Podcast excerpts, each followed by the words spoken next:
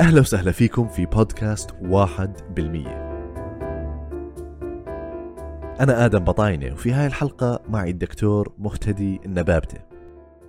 دكتور مهتدي النبابتة هو أحد زملائي السابقين في الجامعة. هو الآن أخصائي باطني ملتحق بزمالة العناية الحثيثة والصدرية في NIH في واشنطن دي سي في الولايات المتحدة. وفي هاي الحلقة بنحكي قصة حقيقية. من خلالها بنتعرف على أهم الأشياء اللي ممكن تؤدي لتوقف القلب بشكل مفاجئ. إيش الأشياء اللي لازم يعرفها الشخص لما يصير قدامه حالة إغماء؟ شو الأشياء اللي بتأدي لهيك حالات؟ وشو الأشياء اللي بتصير بمثل هيك حالات لما توصل المستشفى؟ كل هاي الأشياء رح نناقشها وأكثر في حلقتنا اليوم. أهلا وسهلا فيكم.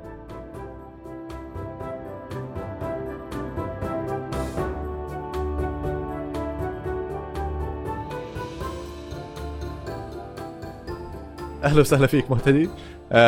معنا اليوم الدكتور مهتدي النبابتي واحد من زملائي السابقين في الجامعة. شكرا آه، لإستضافتك آه، آدم. آه، إحنا لنا زمان ما شفنا بعض يمكن على بالواقع بس شفنا بعض كثير أونلاين. وأكيد. مبسوط كثير إني معك اليوم. هاي حلاوة تويتر وكلب هاوس والشغلات هاي. بالضبط. الفكرة من اليوم إنه رح نعمل case presentation أو مناقشة حالة. وراح نبدأ بهاي القصة عن قصة شخص وراح راح نحكي بتفاصيل الحاله ونستخلص منها الأشياء اللي ممكن نتعلمها اللي ممكن تفيدنا آه، بحالنا طبيا وصحيا وممكن آه، آه، يعني تقوي معرفتنا الطبية. فخلينا نبلش شو الحالة اللي عندنا إياها اليوم؟ آه لما آدم حكى لي بدنا نعمل حالة آه تكون مفيدة زي ما حكى للمجتمع الطبي وحتى غير الطبي وممكن شوي ندخل بشويه details آه، في حالة آه، أجت عندنا من ثلاثة أشهر وعملتها morning report للمقيمين عندنا وبحس إنها حالة آه، مميزة مش لأنها كثير غريبة بس لأنه بتتعلم منها كثير شغلات. فإذا بتحب أقدر أحكي لك أبلش بقصة هذا المريض اللي أجانا. يلا خلينا نبلش. تمام. آه المريض تبعنا هو عمره 47 سنة. آه هو ذكر. آه القصة تبعته آه القصة الأولية تبعته إنه هو بيشتغل بمطعم ببابايز آه وخلال عمله آه هو آه وقع على الأرض وصار آه آه فقد الوعي وبط والناس اللي حواليه صارت تنادي عليه ما عم بجاوبهم بصدف إنه في شرطي موجود في المطعم وهدول بالعادة بيكونوا مدربين على الإسعاف الأولي. فحس النبض تبعه لقى ما في نبض طلع عليه لقى ما بتنفس. فبلش الشيء اللي أنتم بتعرفوه اللي هو CPR اللي هو الإنعاش القلبي الرئوي. حلو. وبنفس الوقت حدا رن على 911 حكى لهم إنه في عندنا هاي الحالة. آه، فبلش هذا الشرطي يعمل CPR طب والله خلينا نوقف بس هون لأنه حكيت أنت شغلة آه، يعني مهمة. في أكثر من شغلة صارت بهاي بهذا الموقف. ممكن ما يصيروا بموقف ثاني. وكان يعني صدف إنه في شرطي هون آه، وبيعرف إسعاف أولي. آه، بس إيش الأشياء اللي عملها الشرطي اللي كانت آه، مفيده كثير بهذا الموقف؟ يعني أنت حكيت أغمى عليه. أول شيء إيش عملوا حس النبض تبعه صح؟ حس النبض تبعه. وبعدين طلب مساعدة. يعني هذول الخطوتين يمكن لحالهم كثير مهمين. وبلش يعمل ال CPR خلينا نحكي إيش الإسعاف الأولي يعني إيش الأشياء المعلومات الرئيسية اللي كل شخص مفروض يعرفها إذا انحط بهيك موقف؟ بالتأكيد. آه ال زي ما أنت حكيت أهم عنصر أنت إذا شفت حدا مثلا وقع على الأرض و آه لأنه هاي ممكن تكون وقع على الأرض ممكن يكون بس داخ يعني زي أي حدا فينا بدوخ آه ممكن صار عنده نوبة صرع وممكن يكون شيء أخطر من هيك بكثير اللي هو توقف القلب أو توقف الرئتين عن العمل. فهذا الشرطي اللي هو كان بطل يعني في هاي في هاي الحالة.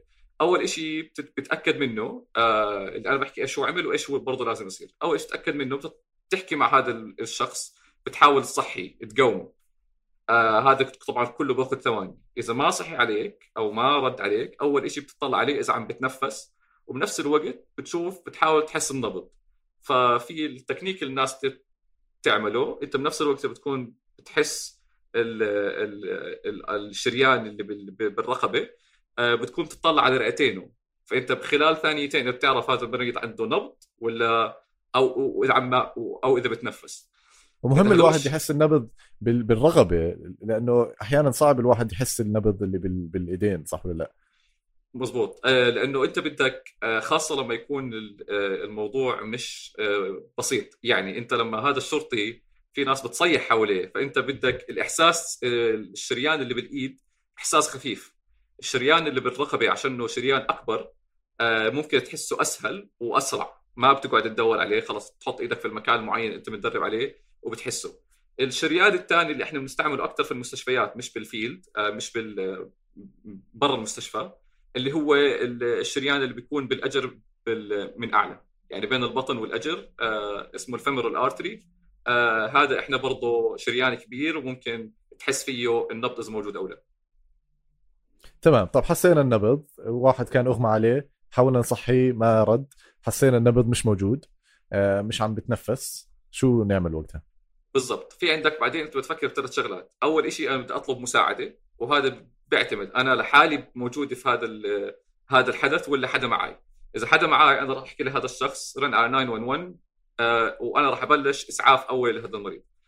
إذا صدفت إني أنا بس لحالي موجود ال guidelines تبعت ACLS بتحكي لك إنه روح نادي 911 آه وارجع انقذ المريض لأنه أنت لحالك ما راح تقدر حتى لو أسعفته هلأ آه بعد خمس دقائق بدك حدا يكون موجود يساعدك. فأنت إذا بالضبط يعني هو المهم نحكي إنه يعني حتى لو أنت لحالك الأهم من إنك آه، يعني تسعف المريض هو فعلا إنك تطلب مساعدة. يعني مو يعني صح إنه الواحد يترك المريض يرن على الإسعاف يطلب مساعدة بعدين يعمل الشيء اللي آه، عم اللي بيتعلم عليه اللي متعلم يعمله. بالضبط. آه، أهم شيء تطلب مساعدة. إنت بالعادة بيكون في حدا جنبك فبكون الفقرة الأسهل. هلأ مرات ال BLS اللي هو الإنعاش القلبي الرئوي بيكون شوي يعني غريب للناس تتعلم من أول مرة وأكثر من خطوة فبصير صعب عليهم يتذكروه. بس هو أنا دائما بفكر فيها بالموضوع. أنا عندي آه، هدفين رئيسيين. ال chest compressions اللي هو إنك تضغط على آه، على القفص الصدري اللي هي تحاول تنعش آه، عضلة القلب. هذا واحد. والشيء الثاني اللي هو كثير مهم إنه تجيب جهاز ال AED الجهاز ال AED اللي هو جهاز ال defibrillator وهذا الجهاز موجود هلأ بتخيل بكل الشركات الكبيرة مثلا حتى بالمولات موجود. بأي سوبر ماركت كبير راح يكون في جهاز اسمه AED إيش هذا جهاز ال AED هو automatic defibrillator يعني الجهاز كثير سهل استعماله. فأنت ما عليك إلا بس تكبس on على الجهاز وهو نفس الجهاز بصير يحكي لك الخطوات. إيش الهدف تبع هذا الجهاز؟ إنه مرات إحنا لو شو ما نعمل آه، آه، انعاش قلبي قوي لازم المريض محتاج ل آه، صعقه كهربائية. لأنه بيكون نظامات ضربات القلب غير منتظمة وبدون الصعقه الكهربائية هاي أو الشوك ما مستحيل يرجع القلب. ففي أولوية لأنك تجيب هذا الجهاز وتحط البادز على المريض والجهاز حاله راح يحس إذا هذا المريض بده صعقه كهربائية أو لا. وهذا الفكرة من الموضوع إنه في يعني إحدى أسباب يعني توقف القلب هي اضطراب معين بكهربة القلب خلينا نحكي. وهذا الشيء ممكن بسهولة آه، نعالجه بصعقة كهربائية. فبنا إذا الشخص عنده هاي الحالة لازم نعرف آه، الطريقة الوحيدة إنه نعرف هو إنه نحط هاي الحساسات من من جهاز الجهاز اللي حكيت عنه أنت. فبتجيب الجهاز هو بعدين مشروح عليه وين تحط هاي الحساسات وكيف تحطها. عادة هي لزقات بتحطها صدر يعني بنشوف بالأفلام وفي لهلا في ناس بس بفكروا إنه بنستعمل هاي الاشياء اللي هي زي حديدتين بنحطهم على الصدر ونكبس كبسة. يعني هذا هذا الحكي زمان. هلا في لزقات بنحطهم على الصدر بمناطق معينة وبعدين هو الجهاز لحاله بتحسس خربطة بكهرباء القلب بعدين بيعطيه الصعقة الكهربائية. بالضبط. هدول الشغلتين فأنا دائما بحكي أنت مش ضروري تتذكر ولا أي شيء غير شغلتين. تجيب الجهاز ال AED إذا متوفر والشيء الثاني اللي هو تعمل الضغطات اللي على القلب اللي هي ال chest compressions فهدول هم الشغلتين الرئيسيات. هلأ في العنصر الثالث اللي ممكن الناس تحكي لك تسويه اللي هو الانعاش التنفسي اللي هو أنت تعطي نفس آه، فموي للمريض هذا. بس هذا حتى الناس تحكي لك إذا أنت غير مدرب على هذا الإجراء الأفضل إنك ما تسويه وتعطي أولوية للانعاش القلبي اللي هي بس الضغطات لحد ما يجوا الناس اللي هم trained وشغلتهم هاي الشغلة زي ال paramedics أو ممرضين أو أحد الأطباء لحد ما ياخذوه للطوارئ. بالضبط. زي ما صار بالمريض تبعنا. حلو. فصار هيك بلش الشرطي ونادى مساعدة وبلش يعمل انعاش قلبي. جاب الجهاز ما بعرف جاب الجهاز. جاب جاب الجهاز. كان ببوبايس موجود الجهاز ال AED وحطه على على المريض والجهاز حس إنه المريض بده صعقه فهو الجهاز بيحكي لك إنه clear we will give a shock فانت بتوقف ضغطات القلب وبعطي صعقه فأعطى صعقه فهو بالعادة أنت الإجراءات إذا بتعطي صعقه بتكمل أنت بالإنعاش القلبي وأنت كل دقيقتين بتحس إذا النبض رجع أو لا. في هاي الفترة في أعطى صعقه واحدة هاي الفترة اجى ال paramedics اجى الدفاع المدني نحكيها أو لما يجي الدفاع المدني خلص هم هم بتولوا الموضوع.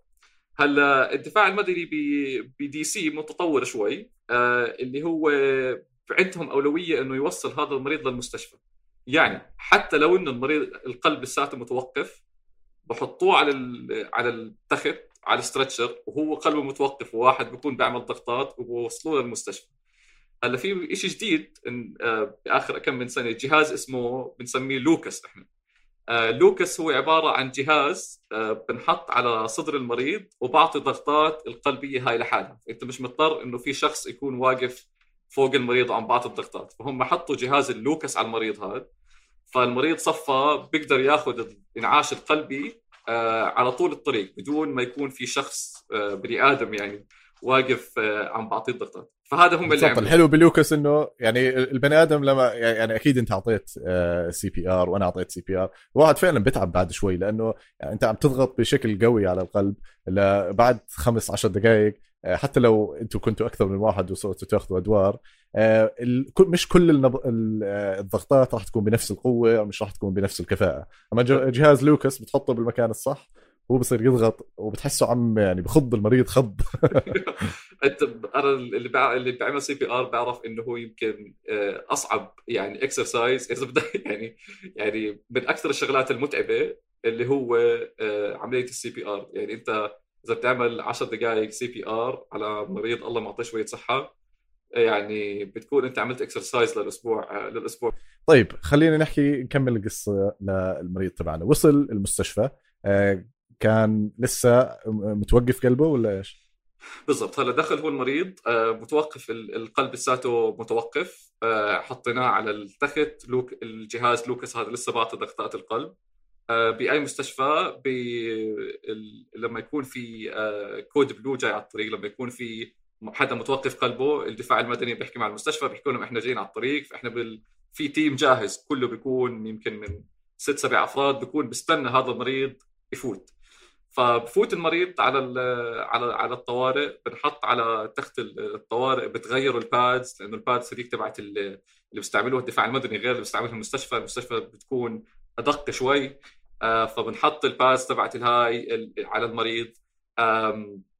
ووقتيها آه، شفنا إنه بده كمان صعقه كهربائيه فانعطى كمان صعقه كهربائية وبعدين بلشنا أدوية ممكن تساعد ب آه، آه، عدم انتظام ضربات القلب. هلأ مش كل آه، عدم انتظام ضربات القلب بيحتاج صعقه كهربائية بس في حالات معينة زي الحالة هاي اسم الموضوع اسم عدم الانتظام اسمه V-tach ventricular tachycardia و ventricular fibrillation فبهاي الحالة أنت ممكن تعطي أدوية مثلا اميودرون أو لايدوكين اللي هي بتحاول تساعد تنظم آه، ضربات القلب. وهذا اللي صار. يعني بشكل مبسط ال ventricular tachycardia أو ال ventricular fibrillation أو VF هو فعليا القلب له يعني بطينين وأذينين مش هيك؟ فالبطين هو اللي بوزع الدم على كل الجسم أو على الرئتين حسب البطين.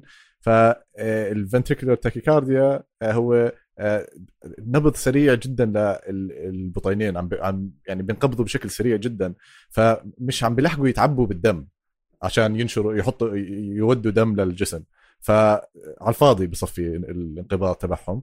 ونفس الشيء ال ventricular fibrillation اللي هو آه انتظام أو يعني انقباض غير منتظم فمش عم بيؤدي إنه يوصل دم لكل الجسم فعشان هيك عم بصير عندنا إغماء وعشان هيك لازم نعطي صعقه عشان نعيد آه نعمل refresh هيك للقلب. زي اللي بيطفي الكمبيوتر برجع بشغله. reset reset بالضبط.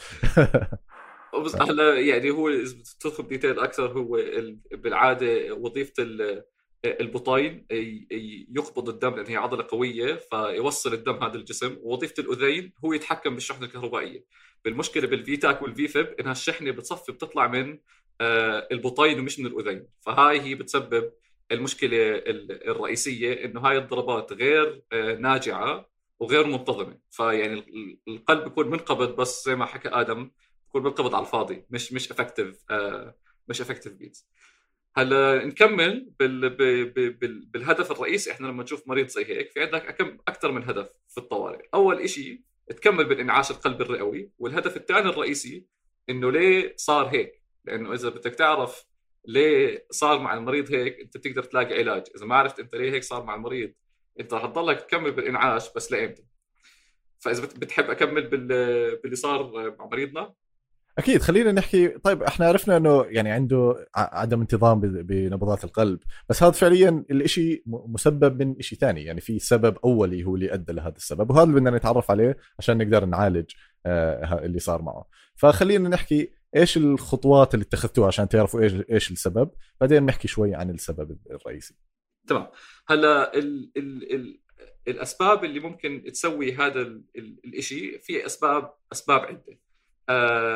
أول سبب اللي هو السبب الرئيسي اللي هو جلطة قلبية أو نوبة قلبية أو بسموها ذبحة صدرية بالإنجليزي اسمها myocardial infarction إيش يعني هاي ال myocardial infarction اللي هي في شرايين بتغذي عضلة القلب. هاي الشرايين إذا سكر منها شريان رئيسي ببطل في دم وصل للقلب نفسه هو شيء غريب. بس القلب نفسه هو بالأخير عضلة وهاي العضلة بتحتاج أكسجين بتحتاج سكر بتحتاج مواد غذائية. وهاي كل الشغلات خاصة الأكسجين بنتقل لها عن طريق آه، شريان اسمه coronary artery أو بالعربي أظن اسمه الشريان التاجي. فأنت هذا الشريان إذا سكر معناته ما في أكسجين عم بوصل القلب ما في سكر ما في تغذية. فالقلب وقتها بصير عنده شيء اسمه انفاركشن آه، يعني هاي العضلة ما عندها أكسجين فممكن تتأثر بأكثر من سبب. أول شيء إنه هاي العضلة تبطل تشتغل فهذا القلب بوقف ما بيشتغل ما في أكسجين أنا ما بقدر أنقبض فبوقف. هذا هذا احتمال. احتمال الثاني إنه يصير آه، جزء منه ينقبض وجزء منه ما ينقبض. يعني الجزء اللي واصله دم بينقبض بس الجزء الثاني ما ينقبض آه، وحسب أي شريان سكر. بالعادة إحنا في بكل بني آدم في شريانين تاجيات يميني ويساري. فإذا حسب أي واحد فيهم سكر وين موقع التسكير؟ يعني أنت زي لأنه بتحكي عن حنفيه إذا سكرت الحنفية من من من عند وزارة المي فأنت بتنقطع عن حي كامل. بس إذا بس إذا سكرتها بس على بيت واحد إذا صار التسكير بماسوره صغيرة بتسكر عن بيت واحد بس تسكر بماسوره كبيرة بتقطع عن حي كامل. فإذا إن تسكر عن حي كامل تسكر عن كل القلب أو كان التسكير ب بمحل كبير أدى يعني لكل القلب وقتها القلب يوقف عن العمل. أول شيء الثاني اللي ممكن يصير إنه يصير في عدم انتظام ضربات القلب لأنه ما في أكسجين كفاية. فهذا آه، أول سبب. السبب الثاني اللي هو آه، في ناس بنولدوا بعدم انتظام بضربات القلب. يعني هم مولودين آه، عندهم جينات بتخليهم يكونوا عرضة لعدم انتظام ضربات القلب. هذا الإشي ممكن يصير بأي وقت يعني ممكن واحد يعيش عمره 40 سنة و50 سنة وما تصير عنده وممكن تصير عنده فجأة. ليش؟ أسباب كثيرة. ممكن مثلا آه، اختلاف آه، آه، بالمعادن اللي في اللي في الجسم ومرات بتصير وإحنا ما بنعرف ليه صار هلأ ما صارت قبل سنين. هذا سبب. السبب السبب الثالث ممكن دراجز يعني في مثلا نوع أنواع مخدرات إذا الواحد زي الكوكين مثلا. إذا الكوكين إذا واحد أخذ جرعة زيادة أو حتى جرعة طبيعية آه، ممكن برضه يسبب آه، لهذا الشيء لأنه بيأثر على القلب بأكثر من طريقة. في شغلات ثانية نفس نفس القلب بيكون فيه الاستراكشر تبعت تبعت القلب بيكون في مشكلة. يعني مش فيه بيكون أذينين وبطينين. الأذين بيكون الاستراكشر تبعته مش زي ما لازم يكون. أو ال أو متوسع أو متوسع متضيق. أو, أو العضلة بتكون مثلا كبيرة زيادة عن اللزوم ومش عم بوصلها أكسجين أو دم بشكل مناسب وكل هاي الأشياء. طيب احكي لنا بس مثلا طيب اجى المريض ويعني هاي الأسباب كلها بتكون ببالك. طب كيف بدك تعرف؟ يعني إيش إيش الأشياء اللي عملتوها عشان تعرفوا إيش السبب في بالزبط. هذا المريض؟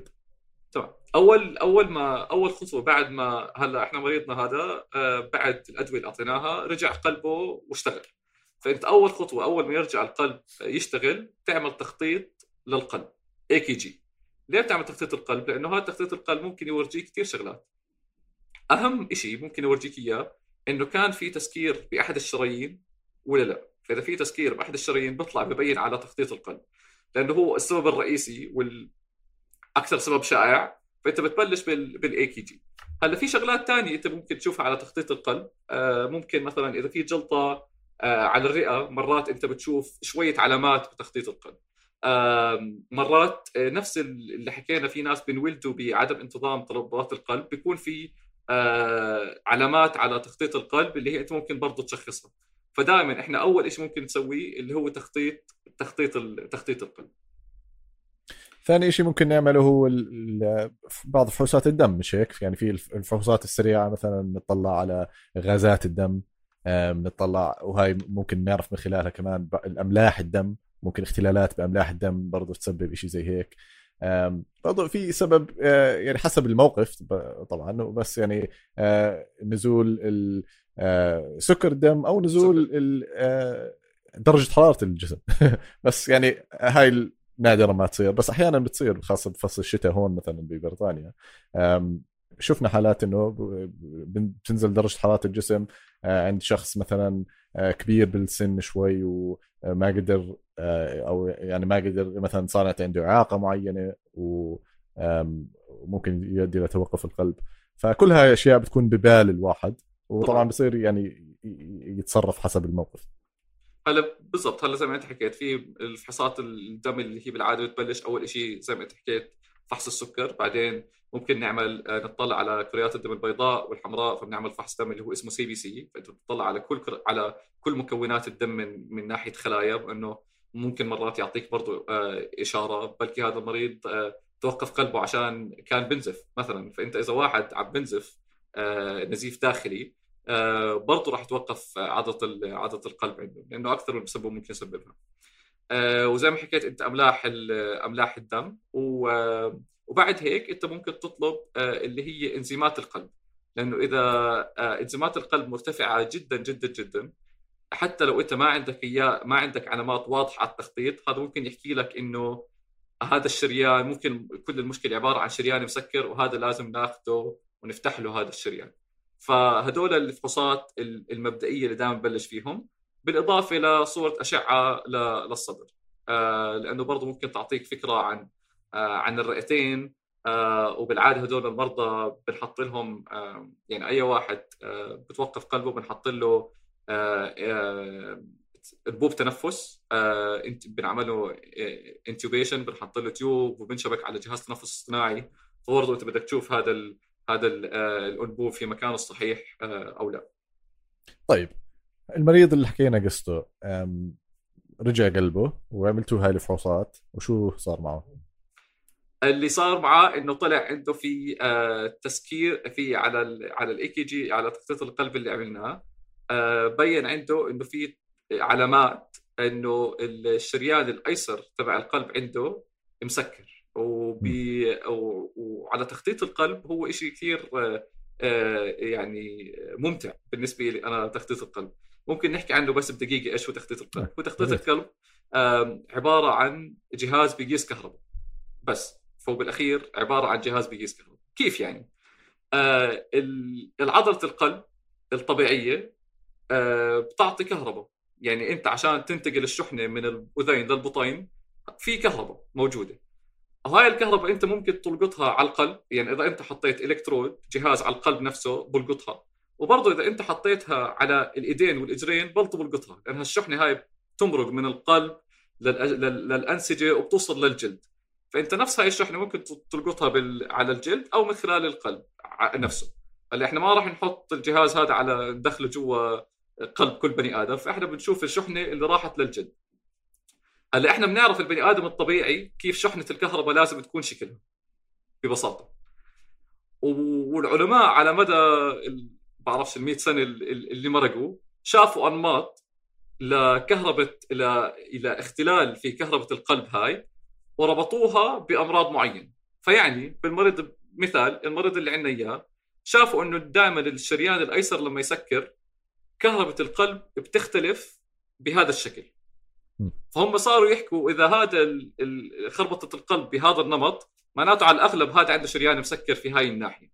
فانت تخطيط القلب انت يعني هو بس آه، خطوط. بس هو انت ممكن تشخص كثير كثير شغلات آه، من وراها. كل ما تعمقت في الموضوع أكثر كل ما حبيته حبيته أكثر خاصة الناس أو كرهته. حسب بتحب الفيزياء أنت كنت بالمدرسة أو لا. أنا كنت بحب الفيزياء. فعشان أنا داومت ست أشهر بقسم cardiology قسم قلب. آه، وتعلمت كثير بال ECG بس أنا كنت من الناس اللي آه، كرهته أولها. بعدين الواحد بصير يحبه بس يتعلم أكثر. مزبوط. طيب. فالمريض فشو صار مع المريض؟ بالضبط. فالمريض هذا عندنا شفنا إنه آه، النمط اللي على كهرباء القلب على تخطيط القلب هذا بيؤشر إنه في عنده انسداد بالشريان. هلا الانسداد اللي بالشريان هذا الانسداد لازم ينفتح. غير هيك المريض يا يا ما بيعيش. يا بيعيش وال... بس عضلة القلب اللي بيغذيها هذا الشريان راح تموت. فراح يعيش بي... بي... مش قادر يركض مش قادر يمشي مش قادر يتحرك لأنه القلب عنده مش شغال. فهذا ال...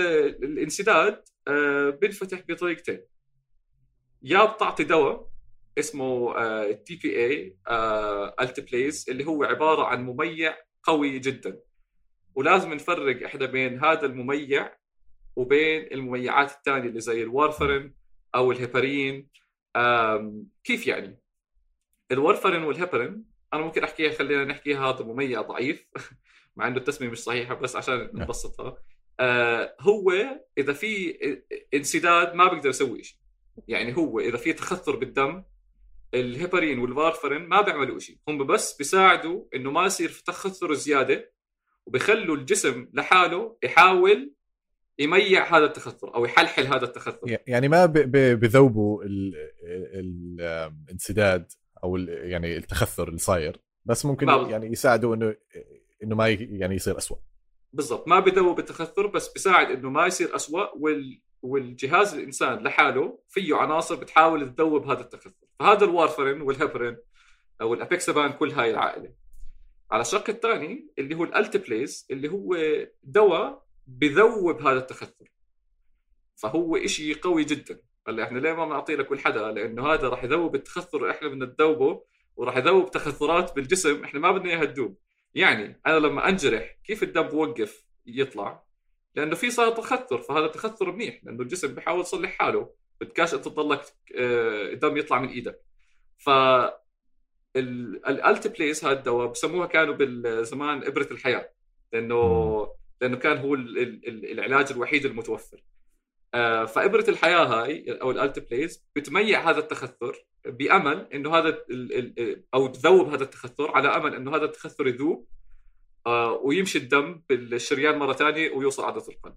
هذا احتمال أول. الاحتمال الثاني إنه نعمل قسطرة قلبية وهاي القسطرة القلبية آه، طبيب قلب بيكون آه، بدخل من خلال الشريان اللي آه، بيكون بالإجر آه، بال أو مرات هلا صاروا برضه من خلال الإيد femoral artery و radial artery فبدخلوا من هناك تحت ال fluoroscopy تحت الأشعة ال X-ray وبكون بتطلع بدخل زي catheter زي إبرة وبيطلع من من الشريان هذا بروح لحد ما يوصل محل التخثر وبيفتحه فكيف افتحه؟ بحط يعني بالون. كل كل الشرايين مرتبطة بالقلب. بالضبط. بتمشي بتمشي بالشريان آخرتك راح توصل إيش القلب.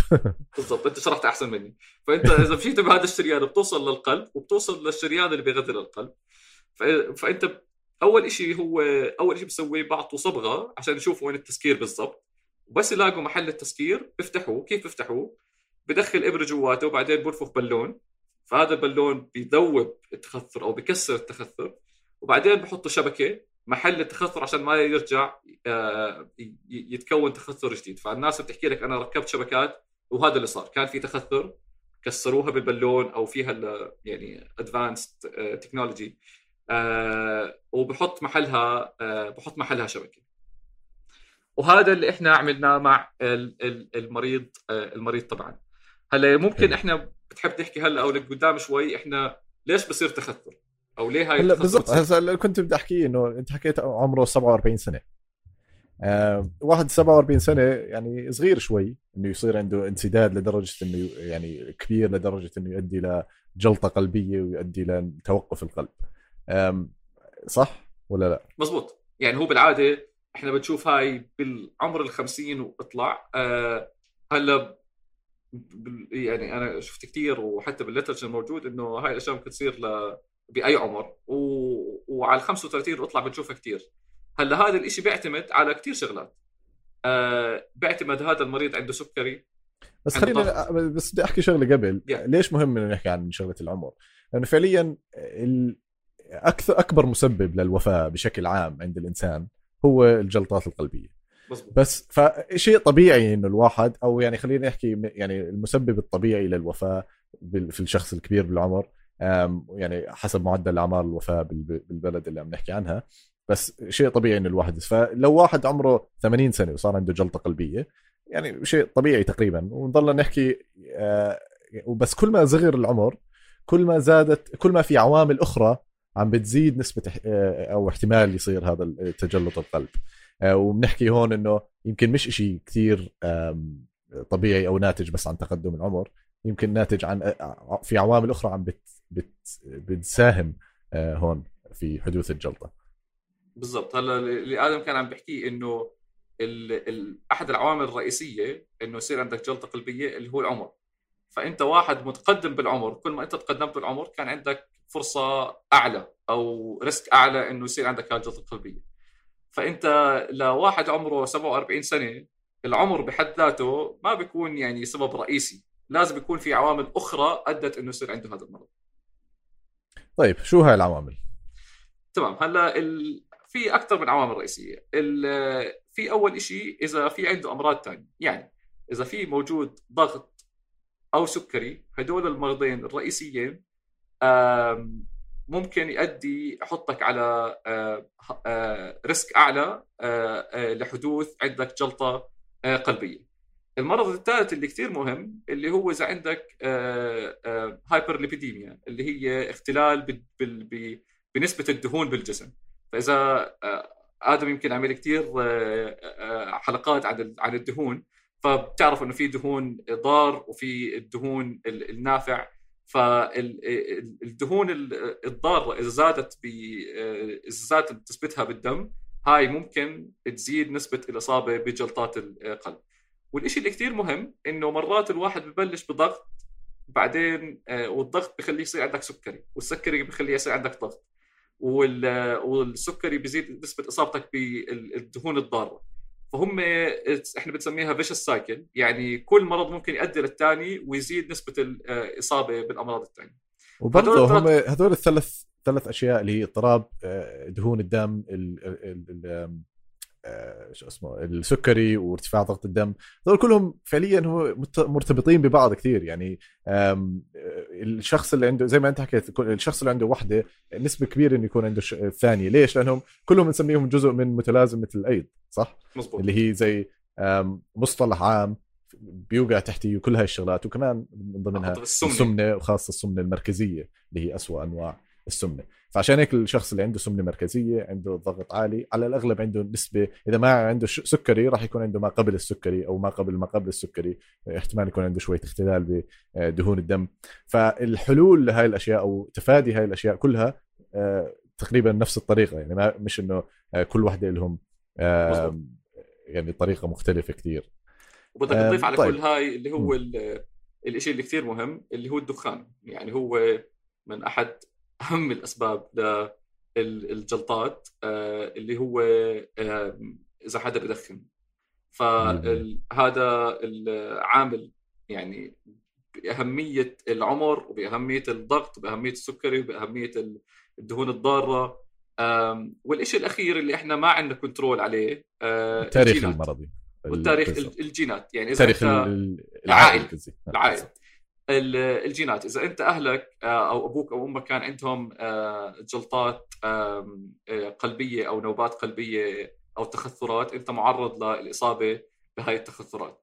ف فبننصح إحنا الناس اللي عندهم مثلا هاي ال family history أو عندهم هاي السيرة المرضية العائلية إنه هم معرضين لهاي الشغلات. يعني أكيد ما تدخن مثلا أو أكيد حاول to آم، إنه آه، تتمرن آه، تحافظ على صحتك لأنه الجينات اللي عندك للأسف بتكون مش مساعدة.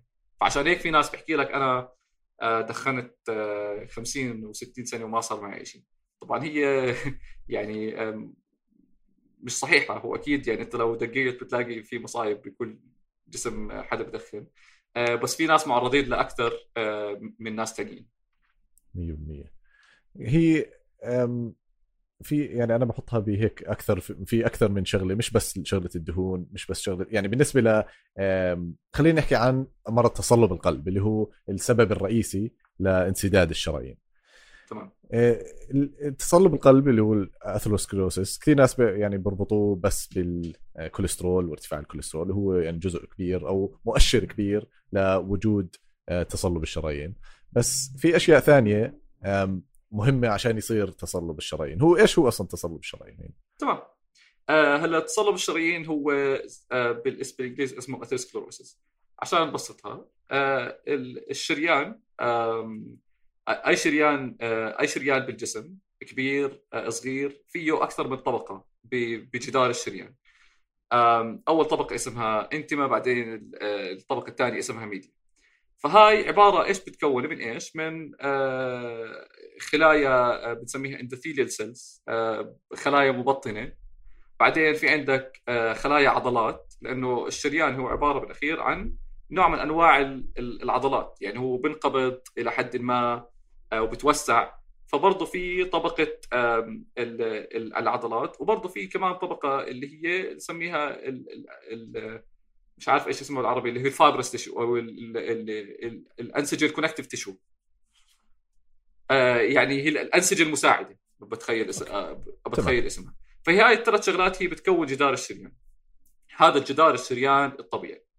هلأ الإشي ال- إيش اللي بصير بالتصلب الشرايين إنه في دخول الدهون بصير في زي كأنه erosion أو بنسميها جرح ب ب آه مش جرح يعني بسكينة بس في بصير جرح بجدار الشريان وبتكون عندها بهذا الجرح آه بتيجي هاي الدهون الضارة بتتجمع. هلا الج- الجسم بيحاول آه دائما يعدل من نفسه. فأنت لما تكون تتجمع أي شيء بتجمع مش بمحله بتيجي كريات الدم البيضاء بتحاول تظبط الموضوع. فبيجي المايكروفيجز اللي هي كريات الدم البيضاء الأكولة. فهاي كريات الدم البيضاء الأكولة بتحاول تيجي على الدهون هاي وتبلعها. فبمحل ما صار هذا الإشي بصير في التهاب. التهاب آه، موضعي وبسيط بس بمحل هاي الأشياء. إيش يعني التهاب؟ يعني بيكون كثير من الخلايا الدم البيضاء آه، اللي هي مختلفة الأنواع. ففي عندنا مثلا T helper cell number 1 T helper 2 ال macrophage اللي هي أكثر من نوع خلية بيضاء. كلهم بيجوا على محل الدهون هاي بيحاولوا إنهم ياكلوا هاي الدهون ويرجعوا الجدار الشريان زي ما كان. هلا مرات ال- الجسم بنجح بهذا الشيء ومرات الجسم بفشل.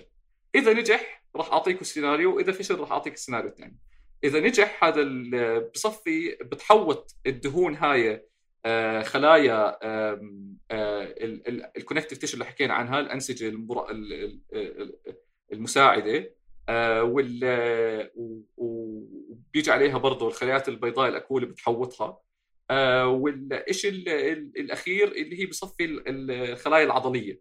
في عضلاية بنسميها smooth muscle اللي هي العضلاية الخلايا العضلية البسيطة. الملساء. الملساء. آه، بتحوط هاي بتحوط الدهون الدهون اللي أجت. هلأ إحنا ليه كنا بدنا بدناش الدهون تشوف الدم. يعني إحنا الدهون ليش كثير مضرة؟ السبب لأنه الدهون هاي هي بتساعد على التخثر. فوين ما في دهون في تخثر. فالجسم بحاول يساعد من حاله يظبط من حاله إنه يغطي هاي الدهون عن الدم. لأنه الدم فيها عوامل تخثر. إذا شافت الدهون بصير في تخثر. يعني بس عشان هيك نعيد صياغة الموضوع أنت حكيت أربع أشياء مهمة هون يمكن. أول شيء صحة ال endothelial cells اللي هي الطبقة الأولى المبطنة للخلايا أو لجدران الاوعيه الدموية اللي هاي بتكون يعني الخط الدفاع الأول آه، والدم يعني آه، بمر من عندها. ف هاي الخلايا إذا بتنجرح إنت حكيت وقتها ببلش يصير هذا الشيء فإيش الشيء اللي بيجرح هاي الخلايا؟ هذا الشيء ممكن يكون كثير أسباب. بس إحداها ال يعني ارتفاع سكر الدم مثلا ارتفاع الإنسولين بشكل مستمر ارتفاع مستوى الانفلاميشن التدخين ارتفاع مستوى يعني الالتهاب الناتج عن كثير أشياء أخرى. وممكن هي نفسها بكون فيها مشاكل يعني جينية زي ما حكينا بتخليها عرضة أكثر للإصابة أو للجرح. فحكيت أول شيء الجرح اللي هو صح خلينا نحكي صحة الخلايا المبطنة هاي. آه ثاني شغلة الدهون الثلاثية فحكينا تجمعت الدهون الثلاثية فإذا الدهون الثلاثية تبعتنا عالية راح تكون تتجمع بشكل أسرع. ثالث شيء صار في عندنا التهاب بمكان بالمكان وإجت الخلايا الأكولة وأكلت وتحولت لفوم سيلز تحولت لنوع ثاني من الخلايا. فهذا الشيء بيزيد في وقت لما يكون في نسبة الالتهاب آه، بالجسم عالي. يمكن هذا هون يكون شيء آه، يعني جيد بس إذا زاد عن حده يمكن يكون سيء. آه، وبعدين رابع شيء حكينا الخطوات اللي هسه راح تحكي عنها أنت. بالضبط. هلا إذا ما نجحت اللي نفس نفس العملية هاي اللي حكى عنها آدم إنه صف إحنا محوطين هاي الدهون بس هاي ما بتكون ثابتة أو ما بتكون كثير مستقرة. يعني بتكون مغطي الدهون بس أي آه أي حدث ممكن إنه هاي الغطاء ينشال زي نحكيها بنقبع هو يعني. آه و... وإحنا بال classic teaching لما إحنا نعلم طلاب الطب آه بتصفي إنها unstable thrombi يعني بتكون thrombi يعني آه خثرة و stable يعني مستقر unstable غير مستقر. فبتكون تتحول من stable thrombi أمورها تمام مغطيه بالجدار ل unstable آه لأسباب كثيرة. آه فلما تصير unstable وتنقبع هاي الخثرة الدهون بتتعرض للدم والدم فيه عليه عوامل تخثر فبزيد التخثر وهاي بيكون حجمها صغير وبتصير تكبر تكبر تكبر تكبر. ليه؟ لأنه كل عوامل التخثر اللي بالدم بتيجي وبتغطيها وبتعمل تخثر أكثر. كنت عم بقرأ article آه هذيك اليوم آه اسمها plaque healing انتشرت ب New England Journal of Medicine إحنا لما إحنا تعلمنا طب حكينا إنه هاي آه، بتكون مستقرة وفجأة بتصير غير مستقر وما ما يعني ما فهمنا أكثر من هيك. العلم الجديد بيحكي لك إنه هي هاي عملية مستمرة. إيش يعني؟ عملية مستمرة بين إنه في خلايا بيضاء بتحاول تسكر هاي هاي الخثرة وفي خلايا بيضاء بتحاول تعملها غير مستقر. وهاي continuous process عملية مستمرة. وأهم آه، خليتين بيضاء هم T helper 1 و T helper 2 T helper 1 بتحاول هاي الخثره آه، بتغير مكونات الخثره اللي هي تخليها غير مستقرة ممكن تفلت بأي بأي وقت. على الآخر الطريق على الجانب الآخر T helper 2 بتحاول تزيد الأنسجة العضلية بتحاول تزيد الأنسجة المساعدة اللي تخليها مستقرة أكثر وأبعد من هيك صاروا يفكروا إيش الأشياء اللي بتخلي خلايا T helper 1 آه نشطة أكثر مقارنة وليه مرات بيكون T helper 2 آه نشطة أكثر هلا في ناس تحكي لك oxidative stress اللي هو يمكن بتخيل أظن أنت حكيت عنه بكمل حلقة. بصراحه ممكن تساعدني اسمها بال اسمها بال... بالعربي. مش متأكد بس ممكن تكون إشي زي العوامل الأكسجينية غير المستقرة اللي يعني بالضبط. اللي بتنتج عن تفاعلات معينة ممكن تزيد من يعني الآثار السلبية على هاي المنطقة. بالضبط. فهذا أحد أحد الأسباب. أحد الأسباب الثانية أي أي التهاب بالجسم يعني أنا صار عندي التهاب بكتيري مثلا. أنا لما يصير التهاب بكتيري. T helper 1 cells هي اللي بتطلع لأنها بتحاول تغطي هذا ال infection فعشان هيك إحنا دائما بنشوف عندنا في المستشفى المريض بيكون جاي بالتهاب تنفسي مثلا وبنفس الوقت بصير عنده جلطة قلبية. ليه؟ لأنه كل عوامل الالتهاب هلا هاي طبعا نظرية يعني لسه لسه علم جديد كثير إنه يثبتها. آه بس في animal models وفي بحث كثير عم بيطلع إنه كل عوامل الالتهاب بالجسم بتكون طالعة. فلما تكون عوامل كل جسم طالعه بتكون T helper 1 شغالة أكثر وهاي الخثره بتبطل مستقره الشيء اللي أبعد من هيك هلأ إحنا دائما بنعرف إنه اللي هو آه، آه، أدوية الدهون أدوية الكوليسترول وأكبر عائلة منهم اللي هي الستاتين اللي هي أتورفاستاتين برافاستاتين أه بعرفش إيش نوع اسمه التجاري اللي بالعربي أه ليبيتور.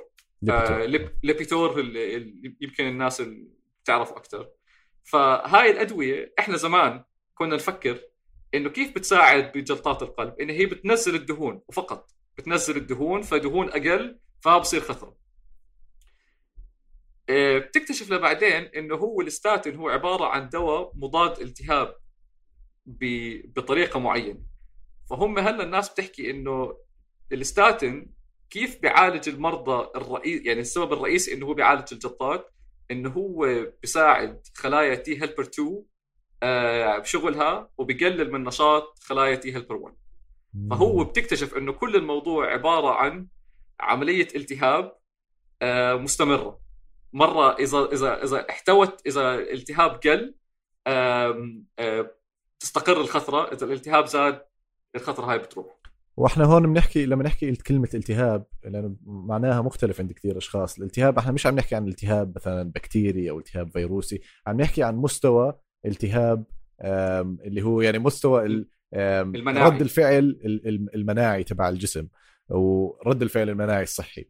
ف يعني هاي من الشغلات اللي أنا يعني مهتم فيها كمان هي مستوى الالتهاب بالجسم أو مستوى الانفلاميشن آه، بالجسم. يعني عادة الأطباء يعني بنطلع على المستوى الالتهاب لما يكون في يعني لما عم ندور على التهابات بكتيرية التهابات فيروسية وما إلى ذلك. بس إلها دخل كثير بالأمراض بعيدة المدى. وإلها دخل كثير بأمراض القلب.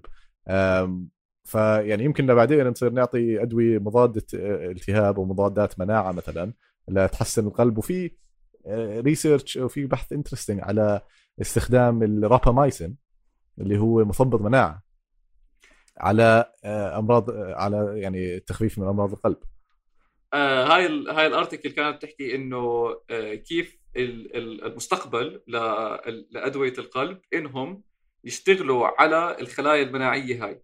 فبكون مثلا antibodies antibodies يعني الأجسام المضادة targeting مثلا T helper 1 cells فهذا هو ال future أظن عملوا كثير عليه كثير عم بيشتغل هلا دراسات على على الحيوانات.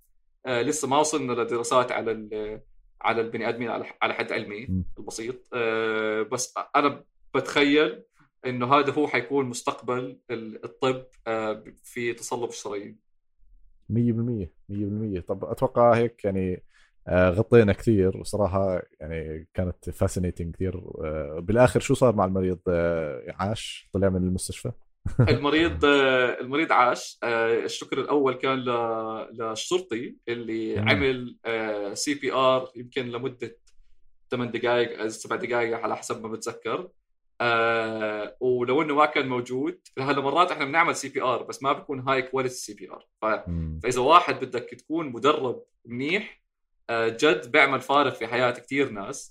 آه، فالمريض نحط له شبكات وطلع من المستشفى بعد بثلاث أيام. لأنه هو بالأخير المرضى الصغار اللي بصير معهم آه، حادث عنيف زي هيك نحكي دائما إحنا بنحس يا بيموت بنفس اليوم يا بعيش وبيطلع من المستشفى أموره تمام. لأنه صحته فيه كل شيء فيه شغال هو بس هاي العارض بتعافى بشكل سريع. بتعافى بشكل سريع. فطلع المستشفى بعد ثلاث أيام ونحط له نحط له شبكة وهلا براجع أخذ أخذ الأدوية المضادة الأسبرين والبلافكس و- رهيب. آه، والستاتين والحمد لله. وأنا اذا. بدي أنصح حدا إنه إذا صح لك آه، تتعلم BLS أو ACLS بنصح كل حدا إذا صحت لك الفرصة إنه تتعلمه وتتعلمه منيح لإنه أنت ما بتعرف آه، ايمتى هو ممكن تكون سبب في إنعاش آه، حدا من اللي حواليك لا سمح الله أو حدا حتى أنت ما بتعرفه وتكون مراك طريق وتكون آه، سبب في آه، إنقاذ روح اللي هو فيش شيء أحلى منه يعني.